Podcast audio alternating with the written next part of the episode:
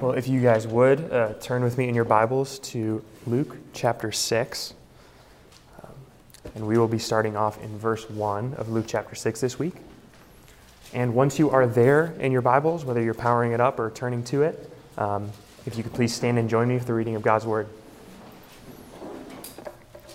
Luke chapter 1, starting in verse 6. Or sorry, Luke chapter 6, starting in verse 1. On a Sabbath, while he was going through the grain fields, his disciples plucked and ate some of the grain, rubbing them between their hands.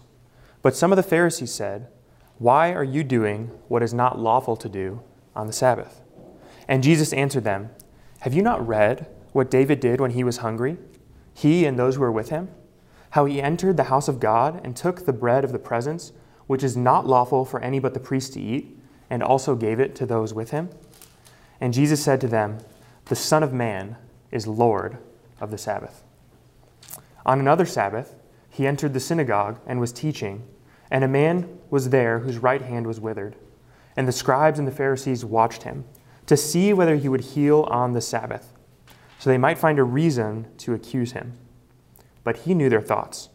And he said to the man with the withered hand, Come and stand here. And he rose and he stood there. And Jesus said to them, I ask you, is it lawful on the Sabbath to do good or to harm, to save life or to destroy it? After looking around at them and all, he said to them, Stretch out your hand. And he did so, and his hand was restored. But they were filled with fury and discussed with one another what they might do to Jesus. This is the word of the Lord. You guys can be seated. You guys have now had the privilege of hearing uh, the inerrant, uh, the infallible, and the inspired word of the Lord Jesus Christ, which is unchanging, uh, it is living, and it is active. And one of the reasons that we all stand together for the reading of God's word and we uh, take together thanks be to God for his word is because we are thankful for His Word. These are not just things that we say, these are not just uh, habits that we repeat because other people have done them in the past. If we would not have the revelation of God through His Word to us, we would not know how to live our lives. We would have no guiding tools for this life. And so when we, we stand and we remember with reverence the Word of God, we remember that this is the lifeblood of the people of God. To be saturated and obedient followers of God is to be saturated in His Word and to be following it. So that is why week after week we stand and we uh, read the Word of God together, uh, and also why when I conclude the reading and I say, This is the Word of the Lord, uh, the congregation says, Thanks be to God. That is not just a statement uh, of a platitude, that is us authentically thanking the Lord for giving His Word to us. I think it's important to underscore that because we do that uh, time and time again. So it's important, I think, from time to time to revisit why we do the things that we do. As we get into uh, this week, uh, we'll see that you have uh, about 11 verses to cover. Um, and you might uh, be surprised to know that we're going to probably take two weeks to get through these texts. Uh, for many of you, that's not a surprise, and you're laughing because you probably guessed so. But um, as we get into the text, I just want to recap really quick uh, the building crescendo of Luke's gospel up until this point. We've been in Luke for some time now, going back to the early part of this year.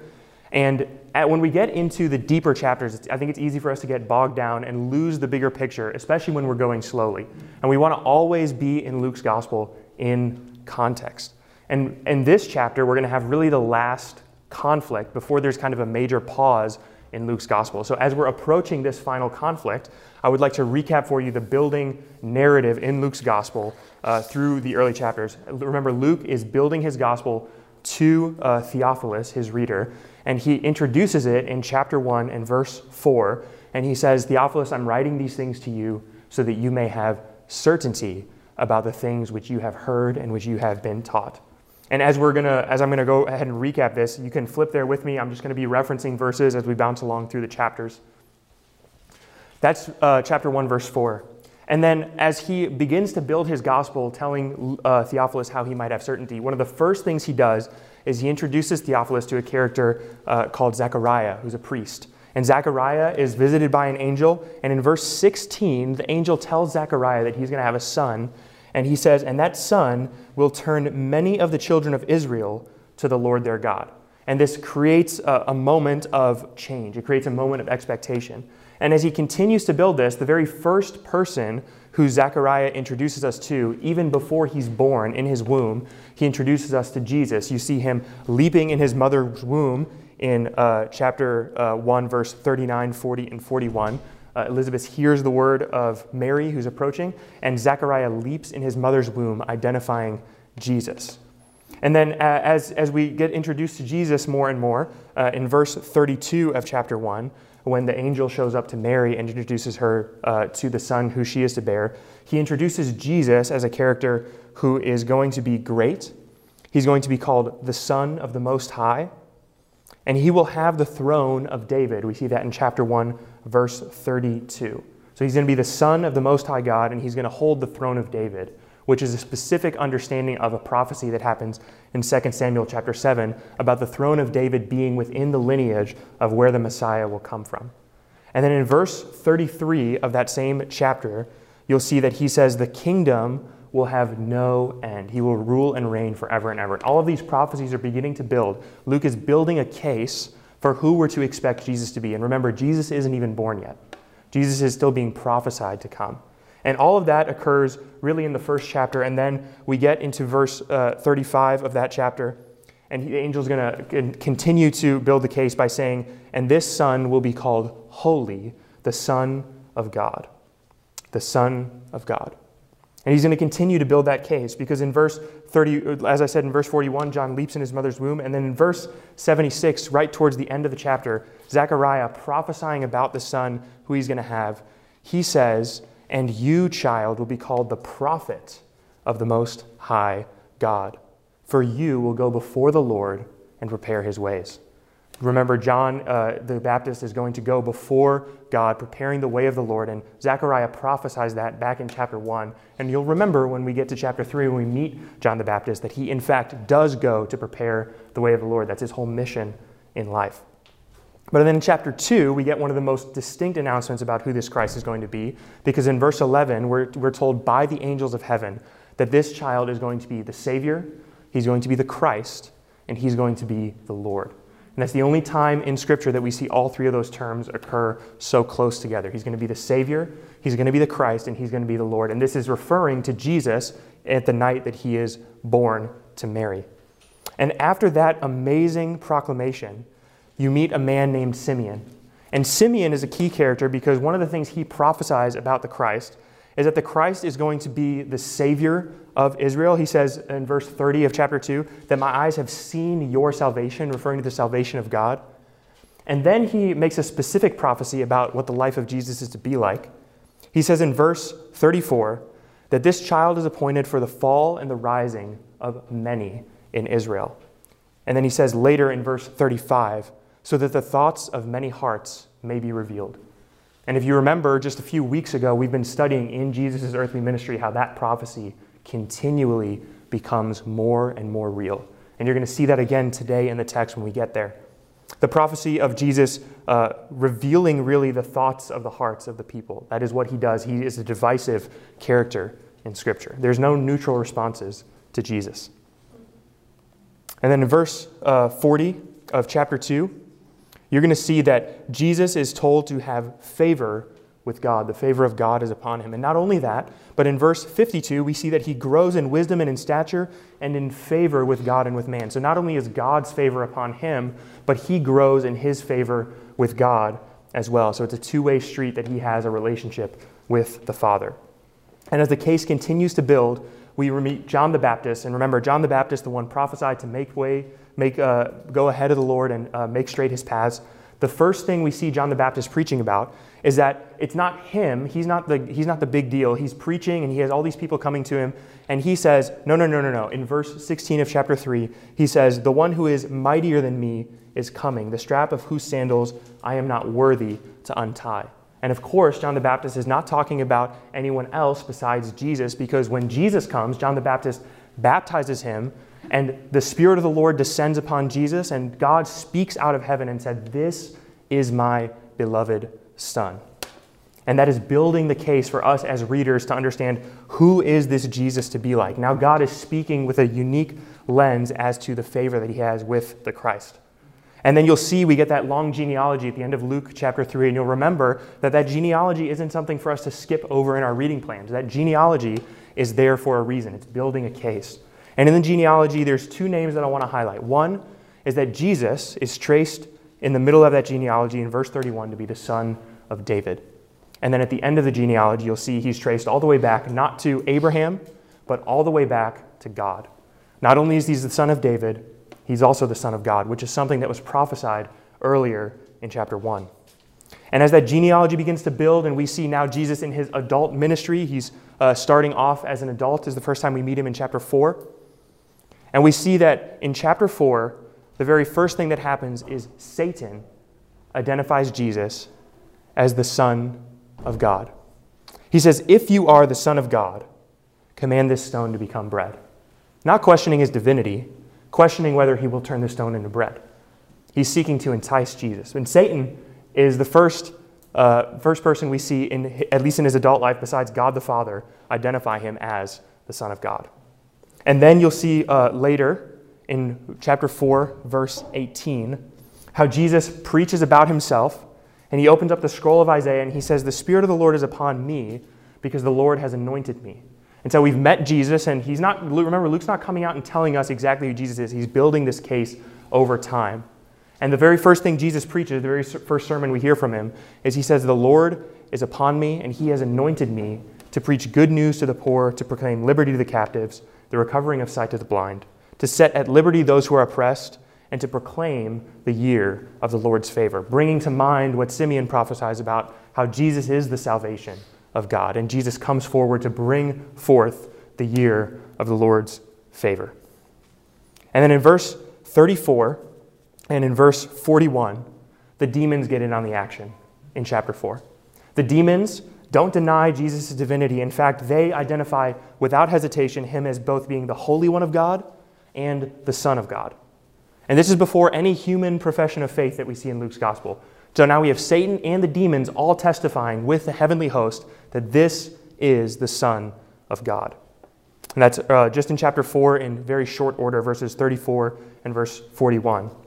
And the first thing we see in that same section is that Jesus is portrayed to us as having authority over those very same demons. They have to profess him as Lord because he has power and authority and dominion over them.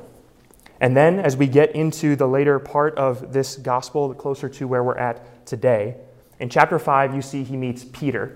And when Peter sees who Jesus is, he falls on his face and says, I am unworthy, I am a sinful man, depart from me.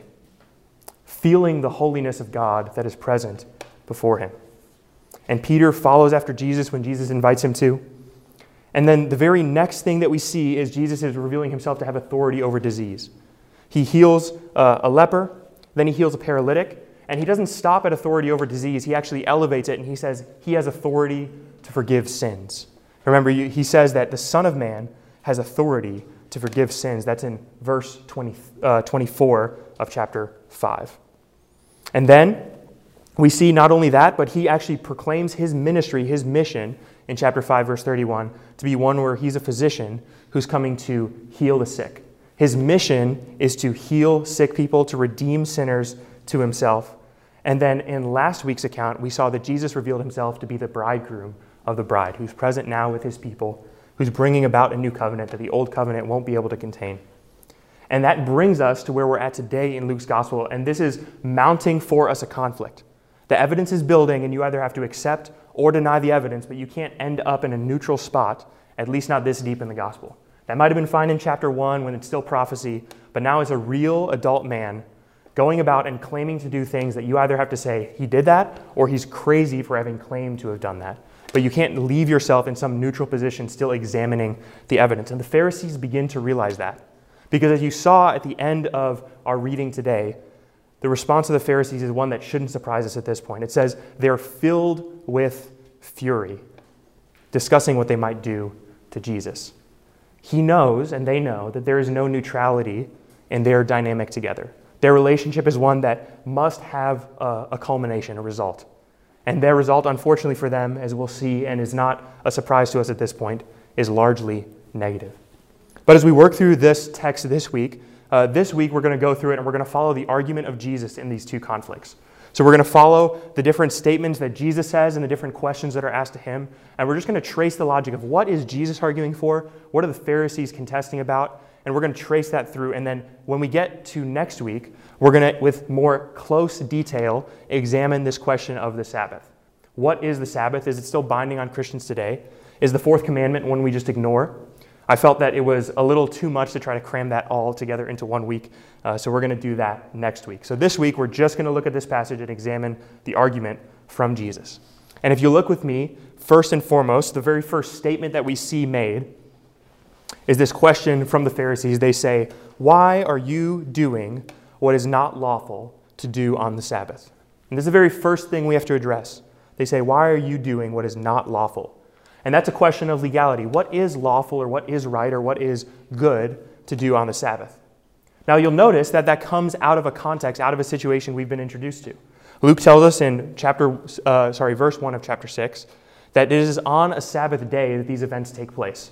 And then on this Sabbath day, the disciples are walking through the grain field with Jesus, and they're, as they're walking through, they're plucking wheat out, and they're taking the wheat off the kernels and they're rubbing them between their hands and they're getting some nourishment for themselves, remembering that they don't have a home. They are traveling people, they don't have very many provisions. And so then the Pharisees, almost out of nowhere, pop out and they're there, ready to accuse Jesus and his disciples. And I always find that interesting that they're just there whenever something, something happens. And then this question comes up What are you doing what is not lawful to do on the Sabbath? And then we have to examine well, what are they referring to when they say it's not lawful? Because remember, we're thousands of years removed from this context. Are they referring to the taking of the grain? Is that something that's illegal to do in Israel? Well, if you look at the Old Covenant, actually in Deuteronomy, we see some provisions where someone who is a sojourner in the land or someone who's of lower socioeconomic status is able to walk through the grain fields and take. They're not allowed to go harvest the grain from other people, but they are allowed to take a small portion for their own provision. If you remember the historical book of Ruth, you see that uh, Ruth has this same provision made for her by Boaz. Boaz actually goes above and beyond and tells his men to actually th- uh, cut thresholds and, and bushels and just leave them there for her to take because he is being a good steward of the generosity that he is commanded as an Israelite. And we we see in that text that there is this precedent in the law for people to be able to take from grain fields, even if it's not their grain field. The limitation is they can't harvest. It says you can't go in with a sickle and make a harvest out of a grain field that's not yours. So that's not the bone that the Pharisees are picking right now. They're going beyond what the law says, and they're actually zoning in on this question of a violation of the Sabbath day. Now, to understand that, remember I said the Sabbath is the fourth commandment that we get in the Ten Commandments. In Exodus chapter 20, we're given all Ten Commandments. And in that section, right, right after uh, you know, make no uh, false carved images. Uh, don't take the name of the Lord your God in vain. Remember the Sabbath and keep it holy. And then afterwards, you know, we kind of forget a lot of them, and then, you know, you get to do not murder. But the Sabbath is in there, and it's almost the one that we try to cross out after all the rest. It's the one that, you know, we put the Sabbath as command number four, but we try to pretend like it's not there, even though we, we really understand that the rest of them are still binding on Christians today. And the question here is is Jesus and are his disciples in violation of this Sabbath precedent? In what way would they be in violation of the Sabbath? Well, to understand that, you have to know that this is not anywhere in Scripture that the Pharisees are pulling from. Because all we have on the Sabbath is remember the Sabbath day and keep it holy. You shall do no work, nor shall any sojourners in your land do any work. The Sabbath day is a day of rest for you and all your household. And so we're not told, though, exactly what the definition of work is on the Sabbath. And during the time of the last 400 years before we meet Jesus in Israel, the Pharisees have set about to make it their job to define very explicitly and with much detail what does and what does not count as work on the Sabbath. In fact, they come up with a total of 39 tenets. They call it the 40 take one. And they write this whole document, and this is now their legal code of what you can and what you cannot do on the Sabbath day. And for us, that might be a strange thing, but you remember they believe they can be saved by keeping the law. And so it would be very wise for them to spell out whether you are or are not keeping the law, because that really moves the needle for you as an Israelite. And so they spell out 39 ways in which you could potentially violate the Sabbath, so that they publish this And now they can hold people accountable. If you do this thing, you're working. Or if you do that thing, this counts as work. But if you do this, it doesn't quite count as work and you're still obeying the Sabbath. Now, what are the disciples in violation of on that list? Well, the first thing they're in violation of is the fact that they pluck some heads of grain. That's count, that counts as harvesting. You'll notice that in the law, it doesn't count as harvesting when they're taking it for their own provision, but the Pharisees decide to count it as harvesting as it relates to work on the Sabbath.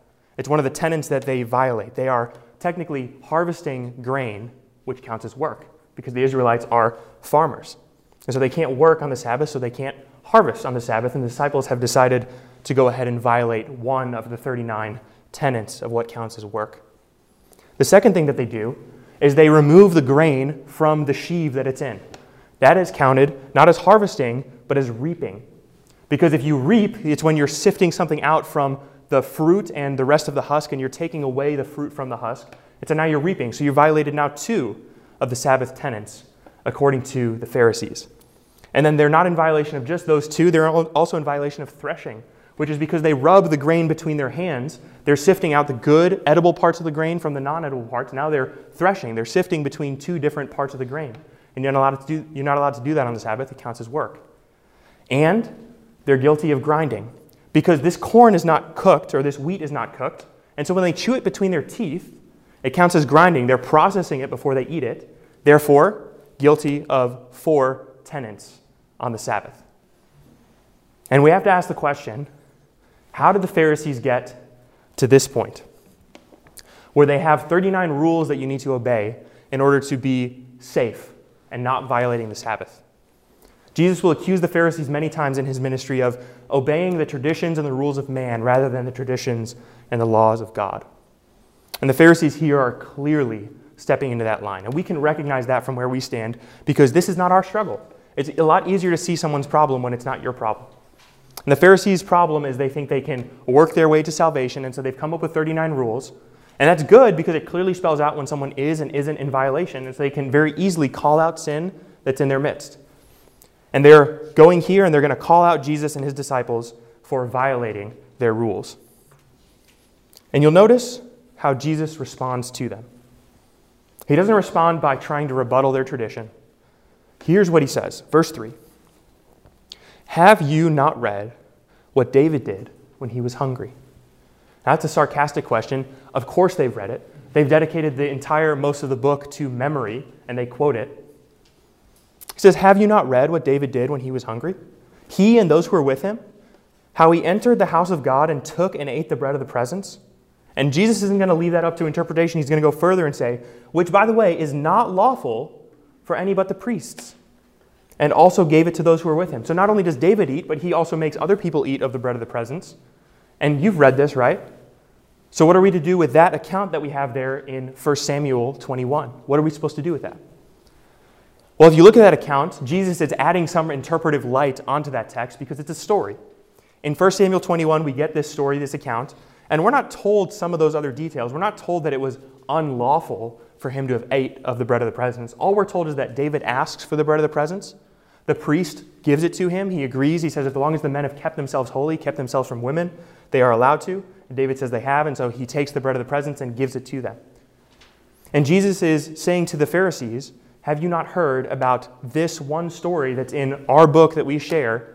What do you do with that? And how does that square away with those 39 different rules that you have for work on the Sabbath?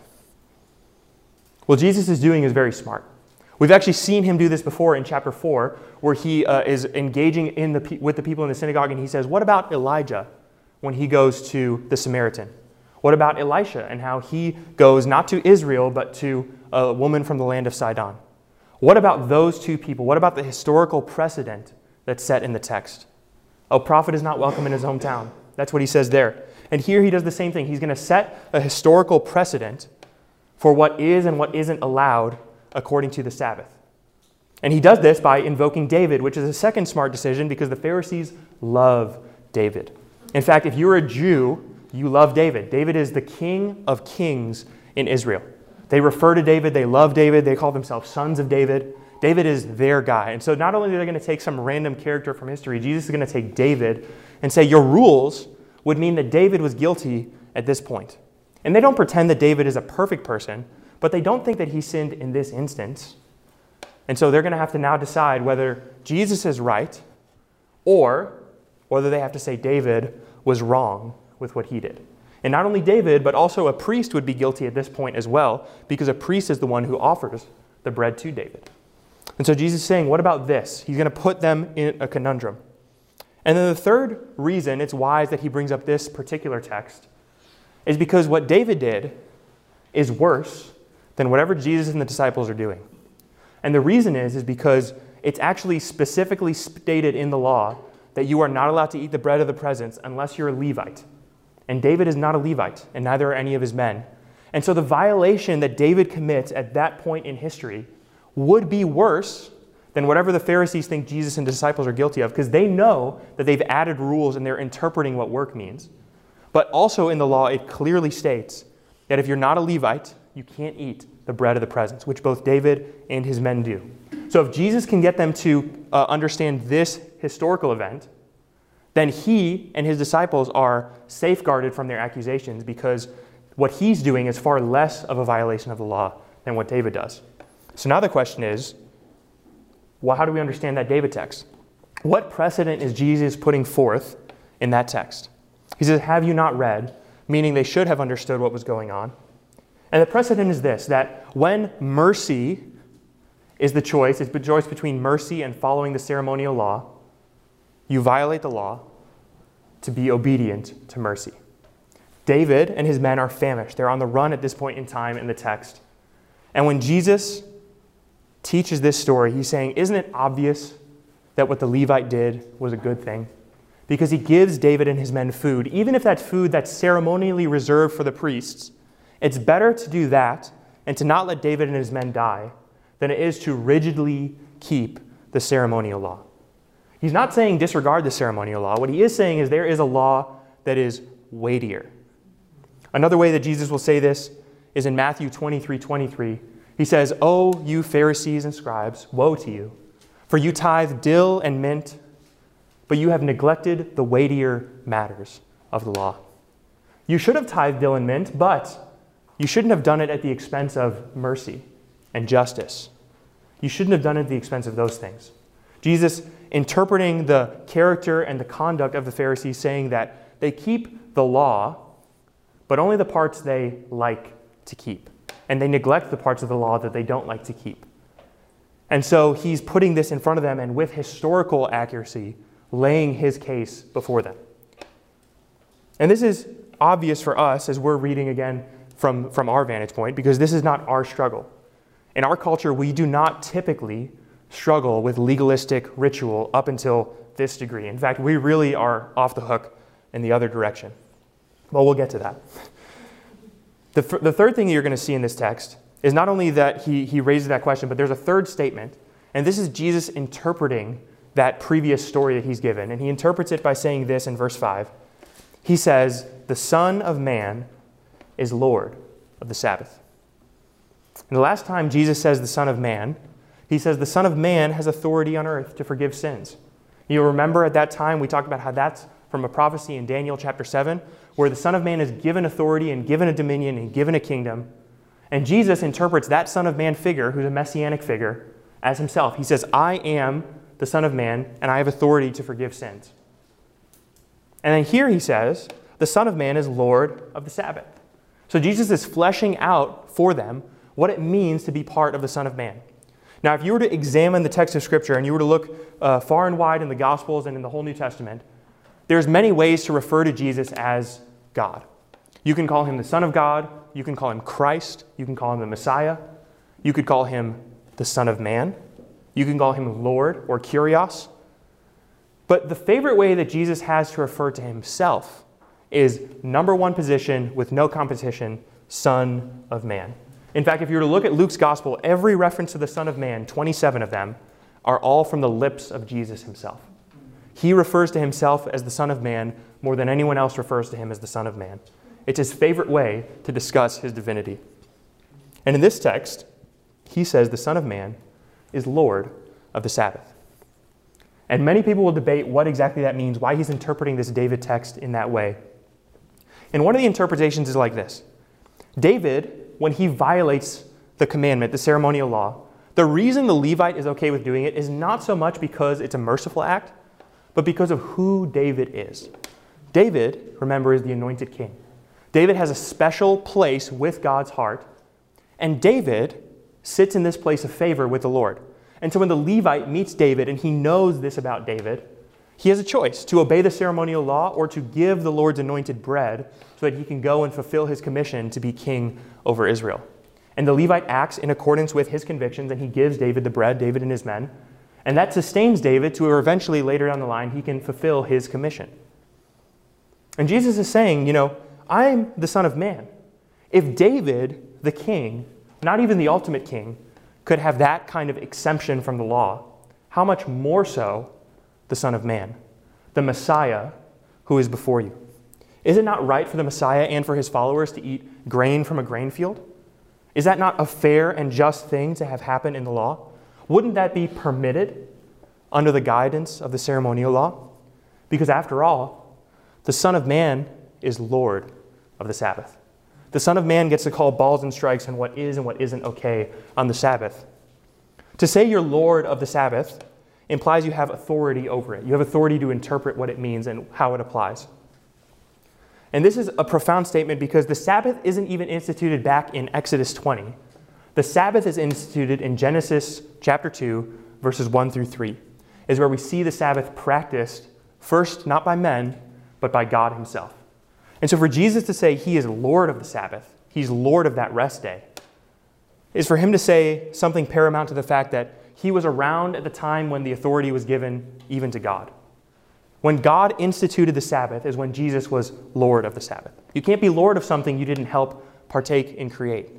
That authority can't be passed on to anyone else. So Jesus being Lord of the Sabbath is a profound statement. In fact, if you were to look at this uh, sentence in the Greek language, that word Lord, which is in the middle of our sentence in English, is actually put out in the very front of the sentence in Greek. And that's a weird thing that they'll do, but they do it to bold, underline, and italicize the word Lord. They do it, it's called the emphatic position. And this doesn't happen all the time, but when it does happen, the author is trying to tell you something about that word. This is not just Lord, as in any other time we see the word Lord. He's saying, Lord of the Sabbath is the Son of Man. He has an emphatic location as a ruler over the Sabbath. That is what Luke is telling us by his gram- grammatical and sentence structure in this text. And that's not something we should just gloss over because that's the very heart of how Jesus interprets this text. He says, The Son of Man is Lord of the Sabbath, therefore, he and his disciples are exempt from the accusation of the Pharisees.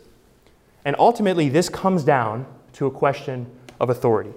The question of authority is a modern question, but it's also an ancient question. And it goes something like this Who gets the final say on what the law does and does not say. Who gets the final say? That's a question of authority. Does tradition interpret the law of God more so than God Himself does? If so, the Pharisees are right because they have the tradition. They have 400 years of tradition interpreting the Sabbath codes. So if they have the authority to interpret it, they're right, and Jesus is wrong, and he must repent for his sin. But in fact, he is not wrong because as he says himself, he's Lord of the Sabbath. But we have different problems in our day. We have the tradition problem, certainly. We are far too allegiant to our tradition than we ought to be, and for many people, that's more of a struggle than others. But tradition isn't the only bar of interpretive authority that we give ourselves to. The other one might be some teacher that is your favorite teacher. Whether it be some uh, pastor or some person you hear teaching the scripture, whoever, whatever their interpretation is, whatever you believe before, that goes. That is assigning a level of authority to what they say. That is assigning a level of interpreta- interpretive authority to what they say. And Paul says in 1 Corinthians don't follow Paul, don't follow Apollos, don't follow Cephas, follow Christ. You're not allegiant to any one teacher, you're allegiant to Christ. He is Lord. And so you have to examine for yourself the truth of these claims with the Holy Spirit guiding you but you can't just take whatever some person says and apply that as gospel truth as if it is. Because no sermon ever in the history of the world has been written that's been infallible. The Bible, however, is infallible. It cannot fail at any point in time. Your favorite teachers, my favorite teachers, they fail. They fail more, like, more than they would like to admit, and actually, the, many of the best ones will admit how often they fail. But Jesus never claims to have failed, and he never did fail. And so that's another level of authority that we can give someone who's not God. Here's another level of authority yourself. If you give final interpretive authority to yourself, above what the text says, above what reason says, above what other people say, you're assigning a level of interpretive authority to yourself. Here's how that would look you read a text of Scripture, it says something that you don't like or you don't agree with, and you say, ah, it must not mean that. Because that would call into question my understanding of it. Or that would call into question the kind of sin that I like to practice. Or that would call into question how I like to behave. And then you are assigning interpretive authority over the text of Scripture, not to Scripture itself, not to a teacher, not to tradition. You're assigning it to yourself. And this is probably the most common one that we face today. Because even the best of us live in a postmodern world where truth is anybody's, and you can even make your own. And then the authority becomes your own. And this, isn't, this doesn't manifest as, well, Scripture isn't inerrant. This manifests as, well, Scripture is inerrant, but it doesn't mean what you, says it, what you say it means. Well, I have my own interpretation, you have yours. We'll just live in our own little worlds. And that is assigning a certain level of interpretive authority to one person only, which is the person who says it. And people do this to give themselves space from the plain teaching of Scripture, because Scripture is plainly understood. And they give, it, give themselves space not for any reason in the text, but primarily because it typically assaults a sin or something that they do that's in violation of God's law. And if you ever find yourself reading a text of Scripture and going, it, it, it definitely doesn't mean that, but your, your reasoning comes from somewhere within as opposed to what the Scripture plainly says, you're realizing you're in conflict with the Scripture. That's what the Pharisees bump into. Jesus says the, the law in this case, the historical evidence proves that your code of the Sabbath is in plain violation of what David did. And now they're in a bind because if he's right, if the scripture is true, then they do have to go do away with their code. They have to say their code isn't actually infallible. But they won't do that. You'll notice they don't respond. Ultimately, the question of authority comes down to Jesus. He has interpretive authority.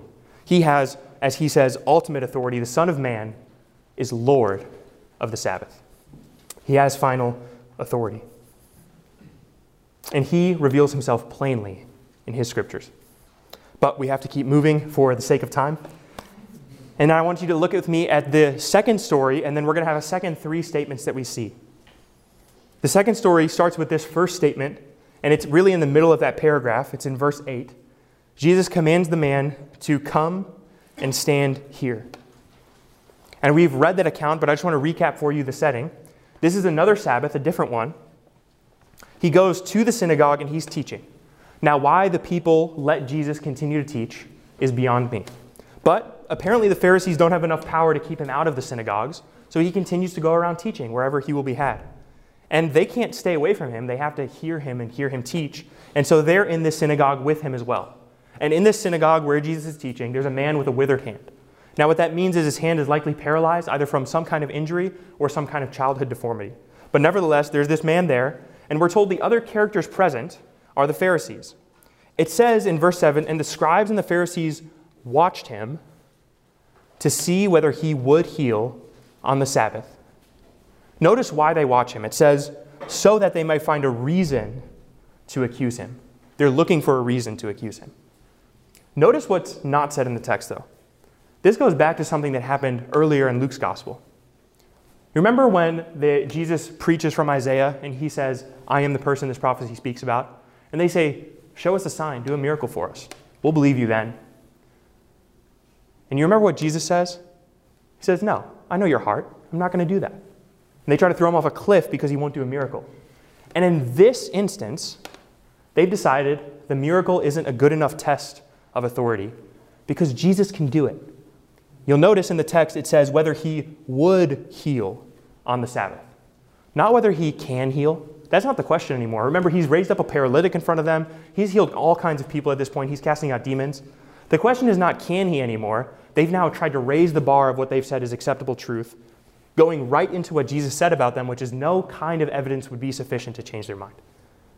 He, they're seeing whether he would heal, not so that they can believe him if he heals, so they, find, they can find a reason to accuse him. They're trying to catch him in such a light as to spin the story and to control what is being said about him. And so they can pass on false testimony about who Jesus is. See whether he would heal so that they can call him out, so they can falsely accuse him. The question is not can he heal, but will he heal? And if he heals, can they spin the story to make him look bad to everybody else? That's the question. And it's interesting because when, if you ever evangelize to somebody, or you talk to them and you, you share Christ with them, one of the tests, one of the good ways to test whether they, they are willing to be receptive to, to the truth or not, is to ask them, well, what, what would God need to do to reveal himself to you? What would, what would that level of sufficient revelation be for you to believe? I was in a conversation like that a few weeks ago.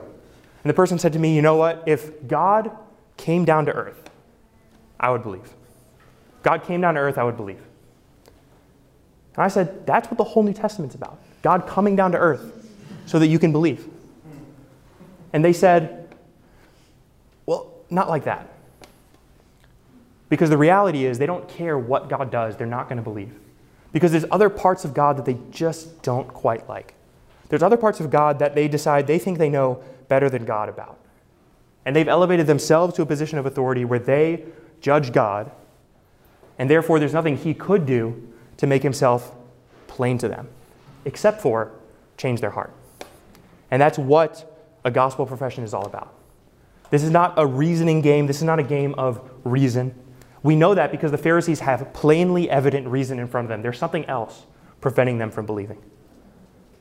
They're looking for a reason to accuse him. That's their motivation. But he knew their thoughts. He knew their thoughts. And that recalls something we read when we started this uh, time together this morning that uh, Simeon prophesies about Jesus saying that he is actually going to divide Israel. He's going to make the hearts, the truth in their hearts, revealed to them. That's in Luke 2 35. He's going to reveal the truth that's in their hearts. He knows their thoughts. And so he's seeing the scene. He's seeing the Pharisees waiting and watching and lying in wait for him. And he says, in the, probably in the middle of his sermon, he notices this scene going on. He stops and he asks the man to come forward. He says, Come, stand here. That brings to mind what he does with the paralytic, right? He brings the paralytic, the paralytic's right in front of him. He says, Come, stand here. And then, with the man in front of him, everyone can see what's wrong with him. His hand's withered. He turns to them and he says, This is the second statement in that text is it lawful on the Sabbath to do good or to do harm? To save a life or to destroy a life? And you'll notice he has to look at all of them, and there's no response from them. They don't say anything. He says, Is it lawful to do good or to do harm? That harkens back to their code of 39 different rules. And they have rules about whether you can or can't heal someone on the Sabbath. One of the rules about whether you can or can't heal someone has to do with how urgent the need is. If the person is dying or a woman is giving birth, then you can provide medical attention. But if it can wait for tomorrow, wait for tomorrow. So to work is allowed in certain circumstances, which they decide what the threshold is, and in other cases, it's not allowed. And Jesus would not have been allowed to heal according to their code on this moment, because this is not an urgent matter. This man's hand has been withered probably for some time, and it will be withered again tomorrow, where Jesus could possibly heal him. But Jesus is going to push the issue, he's going to press it forward. He turns to them and he says, I ask you, is it lawful on the Sabbath to do good or to do harm? To save a life or to destroy it? That's the question. And that question is far more pointed than you might initially realize. Because remember, he knows their hearts, he knows their thoughts. And while he is about to heal this man on the Sabbath, at the very same time, they're plotting ways to take his life or to destroy it. He says, Is it lawful to do good, which is what he's about to do, or to do harm? which is what they're thinking in their hearts.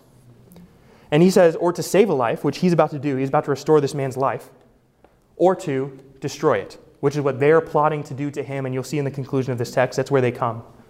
He says, What's lawful to do on the Sabbath? Now, it should be abundantly obvious to everyone, even us 2,000 years removed. The right answer to this is yes, lawful to do good. Yes, lawful to save life. No, you should not do harm on the Sabbath. No, you should not destroy life on the Sabbath. That should be obvious to anyone reading. But the Pharisees are so clouded in their minds that they can't see the plain truth that's right in front of them. They can't see it.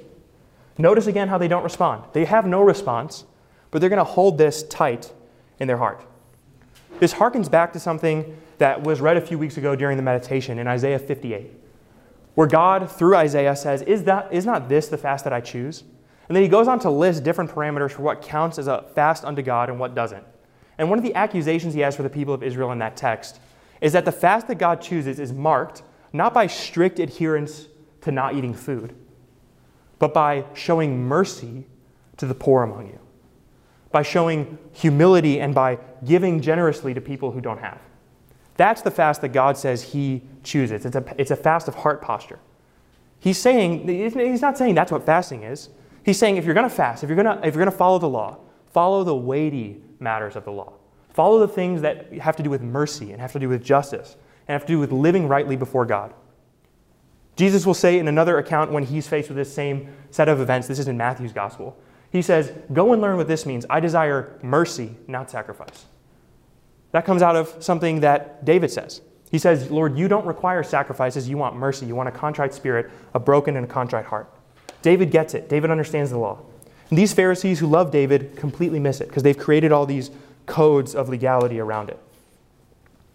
And that plain response, with no words said, Jesus is going to then go forth and do something that should not surprise us at this point.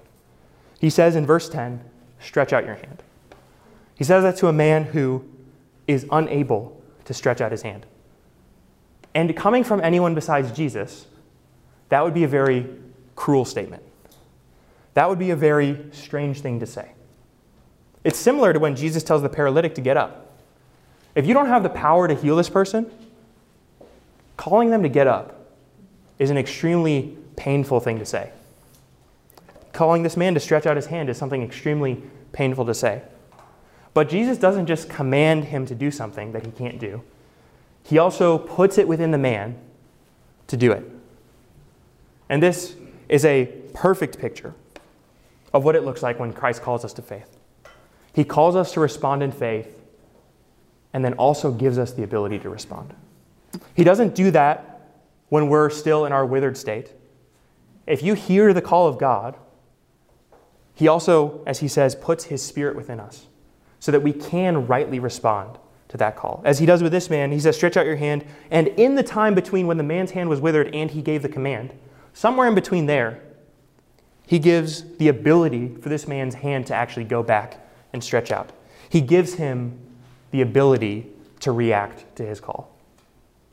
And that is something that is marked in this passage. You can't miss it. He says, The hand, no surprise to us, is restored. The hand is restored instantaneously. The man's able to stretch out his hand, and then this man completely disappears from the scene, and the camera goes back onto the Pharisees, and we see their response to this miracle that Jesus just did. Remember, they're asking for miracles earlier, they don't get them, and they're mad about that. Now they get a miracle, they're mad about that. They say in verse 11, But they were rejoicing? When the paralytic gets up, he's rejoicing. What are the Pharisees doing? They were filled with fury and discussed with one another what they might do to Jesus. They've decided that Jesus, whatever evidence he's going to put forth, is not enough for their standard. If Jesus wanted to convince the Pharisees, he would have to become a Pharisee. He would have to believe and profess all the things that they believe and profess. But they're not going to pivot to him. And that's fundamentally what rebellion looks like. It looks like saying, I know, God doesn't know. If God wants me to follow him, he needs to become like I am. And then I'll follow him. But that's not a God worth worshiping. God fundamentally says the opposite. He says, if you want to follow me, you have to pivot and follow me. God is unchanging. He's the same yesterday, today, and forever. He is from everlasting to everlasting, the king over all creation. He's not going to change. And as the Psalms say, that we are men, we are like grass, we wither and fade. The strength of our years is by reason of strength 70, 80. If you're pushing it with good medicine, maybe 100. But we change. Because in that span of our life, we change so many times. In fact, our life is marked by different phases of development. But God's whole existence is not marked by development. In fact, it is marked by an absence of development. It's marked by a presence of consistency. And has, that marks his love. He says he has steadfast love to all who are in covenant with him. Because his love is unchanging. He is from everlasting to everlasting, the God over all creation. He doesn't change. And this tells us something about Jesus' ministry on earth. Remember, Simeon prophesies this. He says, He will be appointed for the rising and the falling of many in Israel. God is a divisive God. And when Jesus shows up in the flesh, God incarnate, to the Pharisees, the very God that they claim to worship is missed by them. Not because he's not plainly evident, but because he doesn't look like what they wanted him to look like. And they decide they're going to keep their tradition and they're going to forego God. And in doing so, they reveal who they are. The religious are not able to fool God. There's a clear distinction between where they stand and where Jesus stands. And by the way, you can't fool God either. If you live your life pretending to obey God, fooling everyone else, fooling yourself, but when God shows up and commands obedience in your life and you refuse, that is evidence of the fact of where you stand. Remember, we say, according to James, salvation is by faith, but faith that is salvific is never on its own. It never happens without a manifestation of fruit because the fruit is what you look at and you say, yeah, that bears itself to be true. The faith has been verified, it's been confirmed. And there are so many today who would say, I follow God, I follow Jesus. But you just can't see it. And they fooled themselves and they might think they have everyone else fooled. But God certainly is not fooled by that. And God, through Jesus, shows who the Pharisees are. And by learning from this text, we can learn where we're supposed to be at. Because if you want to fall or identify with a camp of person here, I can tell you it shouldn't be the Pharisees. Now, you're given the ability as a reader in Luke's gospel, because remember, we reviewed those texts, to see who is Jesus making the case for who he is. How is he building himself? How is he billing him out to be? He's not billing himself out to be someone who's going to make your life better. He's not building himself out to be someone who's going to make you happier or more wealthy. In fact, all the people who he calls to follow him become markedly worse off afterwards, at least materially speaking. What he does bill himself to be, though, is the Lord God of the universe. And if he is that, it doesn't matter what he does for you, it matters who you are in relationship to him. Because Jesus doesn't come to make people happy, He doesn't come to make your life sunshine and rainbows. What Jesus does come for, however, is to call sinners to repentance. According to his own word, to take sick people and make them healthy again. And that takes an eternity, that takes our entire lives, but Jesus can do that through one lifetime, through one death, for one moment, for all time. Let's pray.